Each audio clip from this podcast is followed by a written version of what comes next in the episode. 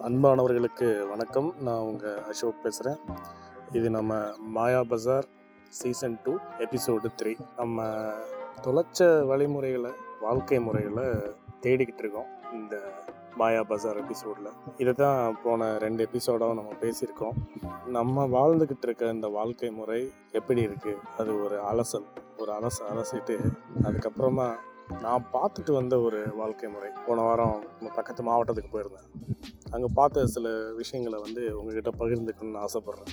நல்ல ஒரு காலை பொழுதில் இந்த உரையாடலை வந்து நான் பதிவு பண்ணுறேன் நம்மளோட வாழ்க்கை முறை எப்படி இருக்குது இப்போ நான் பேசிக்கிட்டு இருக்கும்போதே பார்த்தீங்கன்னா சுற்றி இருக்கிற அப்பார்ட்மெண்ட்ஸில் தனித்தனி வீடுகளில் கிச்சனில் இருந்து மிக்சி ஓடுற சவுண்டு வெளியில் பால்கனியில் எக்ஸசைஸ் பண்ணிக்கிட்டு இருக்காங்க. இன்னொரு அப்பார்ட்மெண்ட்டில் மேலே துணி காய போட்டுக்கிட்டு இருக்காங்க. மேலே வந்து நிறைய பறவைகள் வந்து பறந்துக்கிட்டு இருக்கு. புறா காக்கா கிளி இன்னும் பேர் தெரியாத சில பறவைகளும் பறந்துக்கிட்டு இருக்கு. அப்பார்ட்மெண்ட்டுக்கு பின்னாடி வந்து பெரிய ஒரு ஃபார்மிங் லேண்டு ஒரு பெரிய வயக்காடு இருக்குது அங்கேயும் பார்த்தீங்கன்னா உழுது போட்டிருக்காங்க. வீட்டில் போட போகிறாங்க சென்னைக்குள்ளே இப்படி ஒரு இடமா இருக்குது அப்படின்னு பார்த்துட்டு நம்ம அப்படியே நம்ம திரும்பணும் அப்படின்னா நிறைய வீட்டில் மோட்டர் ஓடி அந்த தண்ணி வந்து ஓவர்ஃப்ளோ ஆகிட்டு இருக்கு. சில வீட்டு பால்கனியில் அந்த பால்கனியில் வச்சுருக்கிற சின்ன கார்டனுக்கு அங்கங்கே இருந்து தாத்தா இல்லை அம்மா இல்லை குட்டி பசங்க நின்று தண்ணி ஊற்றிக்கிட்டு இருக்காங்க. சில வீட்டு டெரஸில் சைக்கிள் ஓட்டிக்கிட்டு இருக்காங்க. அங்கே தூரமாக இருக்கிற ஒரு கடையில் ஏதோ பொருள் வாங்கிட்டு இருக்காங்க. எனக்கு மேலே நிறைய புறாக்கள் பறந்து போய்கிட்டு இருக்கு. இதுதான் வந்து நம்ம பார்க்குற காலை பொழுது. இது போக இப்போ நமக்கு வந்து ஒரு வீக்கெண்டாக இருக்குது அப்படின்னா அது என்ன? நம்மளோட வாழ்க்கை வந்து எப்படி இருக்கும் இன்னைக்கு காலையில் விடியறது லேட்டாக தான் விடியும். இப்போ நம்ம எங்கேயும் வெளியே அவுட்டிங் பிளான்லாம் இல்லை அப்படின்னா லேட்டாக தான் நமக்கு விடியும். விடிஞ்ச உடனே ஸ்விக்கியில் ஒரு ஆர்டர் போடுங்க. அது பிரேக்ஃபாஸ்ட்னு சொல்லுவோம். ஆனால் சாப்பிட்றது அது பதினோரு மணியாக தான் இருக்கும் காலையில். சாப்பிட்டு முடிச்சுட்டு அதுக்கப்புறம் ஒரு குட்டி தூக்கம். அதுக்குள்ளே நம்ம முடிச்சு பார்த்தோம்னா டேபிளில் வந்து பக்கெட் பிரியாணி இருக்கும். அது ஸ்விக்கியில் ஆர்டர் போட்டு யாராவது வாங்கி வச்சுருப்பாங்க. அதையும் சாப்பிட்டுட்டு சாயங்காலமாக அப்படியே கார் எடுத்தோம்னா ஒரு பீச் இல்லைன்னா ஒரு மாலில் வந்து ஒரு நல்ல மூவி நைட் டின்னர் எங்கேயாவது வெளியே சாப்பிட்டுட்டு ஒரு again ten thirty eleven o'clock அந்த மாதிரி வீட்டுக்கு வந்து சேர்ந்துட்டோம் அப்படின்னா அன்றைக்கான வாழ்க்கை வந்து முடிஞ்சிருச்சு. இப்படி தான் வந்து வாழ்க்கையை வந்து முக்கால்வாசி பேர் வந்து கடந்து வந்துக்கிட்டு இருக்காங்க. இது வந்து இப்போது சென்னை மாதிரி பெருநகரத்தில் மட்டுமா? இல்லை இது அப்படியே மருவி மருவி கொஞ்சம் கொஞ்சமாக நம்ம தமிழ்நாட்டை பொறுத்தளவில் பேசிக்கிட்டு இருக்கேன். அது அப்படியே பக்கத்தில் இருக்கிற சின்ன சின்ன மாவட்டங்களுக்கும் போயிடுச்சு ஏன்னா எல்லா இடத்துலையுமே வந்து இன்டகிரேட்டட் அப்படின்னு சொல்லி எல்லா விஷயங்களையும் ஒன்று சேர்க்க ஆரம்பிச்சிட்டாங்க. அப்போது வணிகமயமான வர்த்தகமான ஒரு சூழலில் நம்ம வாழ்க்கை முறையை வந்து வாழ்ந்துக்கிட்டு இருக்கோம் விவசாயம் அப்படிங்கிறது நம்மளோட வாழ்க்கை முறை. அது வந்து ஒரு தொழில் கிடையாது.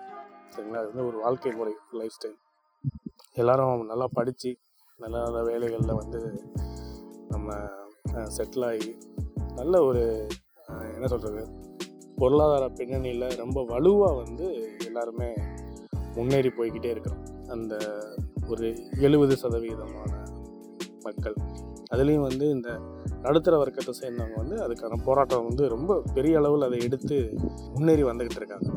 இதுதான் நம்மளோட இப்போ இருக்கிற ஒரு முழுமையான ஒரு வாழ்க்கை முறையில் போய்கிட்டு இருக்கு. இதை தாண்டி போன ஒரு ஒரு ஒரு வாரத்துக்கு முன்னாடி ஒரு காரணத்துக்காக பக்கத்தில் இருக்க மாவட்டம் நம்ம செய்யாறு வந்தவாசி திருவண்ணாமலை. திருவண்ணாமலை மாவட்டம்னு சொல்லிடலாம் அங்கே இருக்கிற ஒரு கிராமத்துக்கு வந்து போக வேண்டிய ஒரு வாய்ப்பு கிடைச்சது. ஸோ அங்கே போகும்போது அங்கே ஒரு அங்கே ஒரு குடும்பத்தோட வாழ்க்கை முறை அது அது எப்படி இருக்குது அப்படிங்கிறத முழுக்க என்னால் வந்து பார்க்க முடிஞ்சது. காலையில் விடிய காலையில் சூரியன் வந்து அப்படியே எட்டி பார்க்குது. அந்த அது வந்து குடிசை வீடுன்னு சொல்ல முடியாது. இல்லை ஒரு பனை ஓலையால் வெய்யப்பட்ட ஒரு குடில்னு சொல்ல முடியாது. ரெண்டுக்கும் மத்திய தரத்தில் அந்த வீடு இருந்தது. அப்பா வந்து வெளியில் வராரு. அம்மா வெளியில் உட்காந்து செங்கலை அடுக்கி வச்சு ஆல்ரெடி அதில் வந்து நேற்று சாப்பாடு செஞ்சுருப்பாங்க நினைக்கிறேன். செங்கலை அடிச்சு வச்சு பக்கத்தில் இருக்கிற ஒரு பத்து பன்னெண்டு வயசு மதிக்கத்தக்க ஒரு பெண் குழந்தை வந்து இந்த சுள்ளி எல்லாம் எடுத்து கொடுக்குது. எடுத்து கொடுத்து வைக்கிது. மண்ணெண்ணெய் எடுத்துகிட்டு வா அப்படின்னு சொல்லி அம்மா சொல்கிறாங்க மண்ணெண்ணெய் வந்து ஒரு பாட்டிலில் இருக்குது அந்த பாட்டில் எப்படின்னா சின்னதாக இருக்கிற ஒரு பூஸ்ட்டு பா பூஸ்ட் நம்ம வாங்கி வைக்கிற ஒரு பாட்டில் மாதிரி ஹார்லிக்ஸ் பாட்டில் மாதிரி சின்னதாக ஒரு பாட்டில் அதில் தான் மண்ணெண்ணெய் இருக்குது அந்த மண்ணெண்ணையும் பார்த்தீங்க அப்படின்னா அது வந்து மண்ணெண்ணெய் ஊற்றி வைக்கிற பாட்டில் அதுதான் அவங்க வீட்டுக்கு மண்ணெண்ணெய் விளக்கு. எனக்கு அப்போ தான் தெரிஞ்சது அந்த வீட்டில் வந்து மின்சாரம் கிடையாது. கரண்ட் இல்லை. கரண்ட் கிடையாது அந்த வீட்டுக்கு. அம்மா வந்து அம்மா ஒரு அம்மா மின்சாரம் இல்லாத ஒரு இடத்துல வந்து வாய்க்கு ருசியாக பிள்ளைங்களுக்கு வந்து சாப்பாடு செஞ்சு போடுறாங்க. சாப்பாடு செஞ்சு போடுறாங்களா? அதை பார்ப்போம். அந்த மண்ணெண்ணெய் விளக்க திறந்து அதில் இருக்கிற மண்ணெண்ணையை கொஞ்சமாக எடுத்து அந்த சுள்ளியில் லைட்டாக ஊற்றிட்டு அப்புறம் நெருப்பட்டி எடுத்து அதை பொருத்தி வச்சுட்டாங்க. தீ நல்லா எரியுது. ஒரு ஒரு வெங்காயம் ஒரு தக்காளி இதை மட்டும் கட் பண்ணி போட்டு ஏதோ வதக்குறாங்க அவங்க. இதுக்கு நடுவில் அப்பா வந்து ஒரு குட்டி பையன் அஞ்சுலேருந்து ஆறு வயசு வரைக்கும் இருக்கிற ஒரு குட்டி பையனை தூக்கி தோளில் வச்சுட்டு அப்படியே நடந்து போகிறாரு சுற்றி பார்த்தீங்க அப்படின்னா அவ்வளவும் வந்து கரிசல் காடு தான். அதாவது வெள்ளாமை விளைச்சல் விவசாயம் அப்படின்னு பண்ணுறதுக்கான சாத்தியக்கூறுகள் ரொம்ப ரொம்ப கம்மி. வெறும் காடாக இருந்தது. இதை ரெண்டு பேரும் அப்படியே அங்கிட்டு அப்படியே நடந்து போகிறாங்க நடந்து போய் அது அப்படியே ஒரு ஒரு நகர்வலம் மாதிரி வச்சுக்கோங்களேன். அப்படியே மொத்த அந்த கிராமத்தையும் அப்படியே சுற்றி வர மாதிரி சுற்றி வராங்க ரெண்டு பேரும். கையில் வேப்பங்குச்சை வச்சு கடித்து மென்னுக்கிட்டு.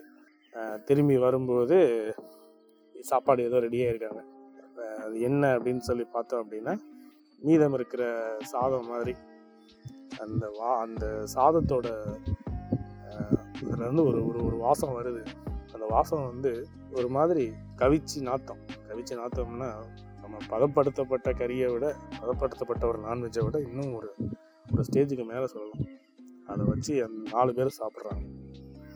அம்மா அப்பா அந்த வதக்குன ஏதோ ஒன்று அதில் பார்த்தீங்கன்னா பச்சை மிளகா போட்டிருக்காங்க அம்மா. வெங்காயம்.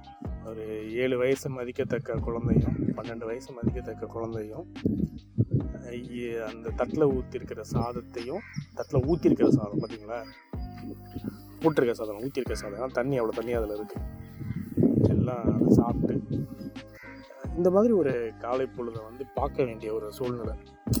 அந்நேரம் அப்பா வந்து அம்மாட்ட சொல்கிறாங்க லட்சுமி அந்த எழுபது ரூபா எடுத்துகிட்டு வாங்க அப்படின்னு சொல்கிறாரு அப்பா அந்த எழுபது ரூபாயை வாங்கிக்கிட்டு போய்கிட்டு இருக்காரு. ஊருக்கு நடுவில் இருக்கிற ஒரு ஒரு ஒரு ஒரு- ஒரு ஒரு வீடு. அந்த வீட்டில் இருக்கிற ஜன்னல் கதவை வந்து அவர் தட்டுறாரு. தட்டி கோபாலு இந்தாப்பா எழுபது ரூபா. ஒரு கதவை திறக்கிறேன் அப்படின்னு சொல்லி அந்த பக்கமாக வந்து கதவை திறந்து அந்த எழுபது ரூபாயை வாங்கிக்கிட்டு ஒரு கையில் ஏதோ கொடுக்குறாரு அவர். அந்த எழுபது ரூபா கொடுத்த உடனே நல்ல கனமாக செவ்வக வடிவத்தில் ஒரு பெரிய பெண்டன்ட் இருந்தால் அப்படி இருக்கும்? அந்த மாதிரி. அது என்ன அப்படிங்கிறது நமக்கு புரியல அந்நேரம். நல்ல செவ்வக வடிவத்தில் பெருசாக இருந்தது அது அவர் கையில் வாங்கிக்கிட்டு மறுபடியும் நடந்து வராரு வீட்டுக்கு வராரு. அவங்க வீட்டு அந்த பனை ஓலையால் அந்த வெய்யப்பட்ட அந்த மேல் கூரையிலிருந்து உருண்டையாக வந்து ஒரு கம்பை எடுக்கிறார். எடுத்து அவர் வாங்கிட்டு வந்த அந்த பெண்டன்ட் இருக்கு இல்லையா? ரீஸ் ரொம்ப பெருசு. அதை அதில் மாட்டுறார். அதுக்குள்ளே ஒரு வளையம் இருக்குது அந்த வளையத்துக்குள்ளே அதை சொருகிறார். அப்போ தான் தெரியுது அது வந்து ஒரு மண்வெட்டி அப்படிங்கிறது.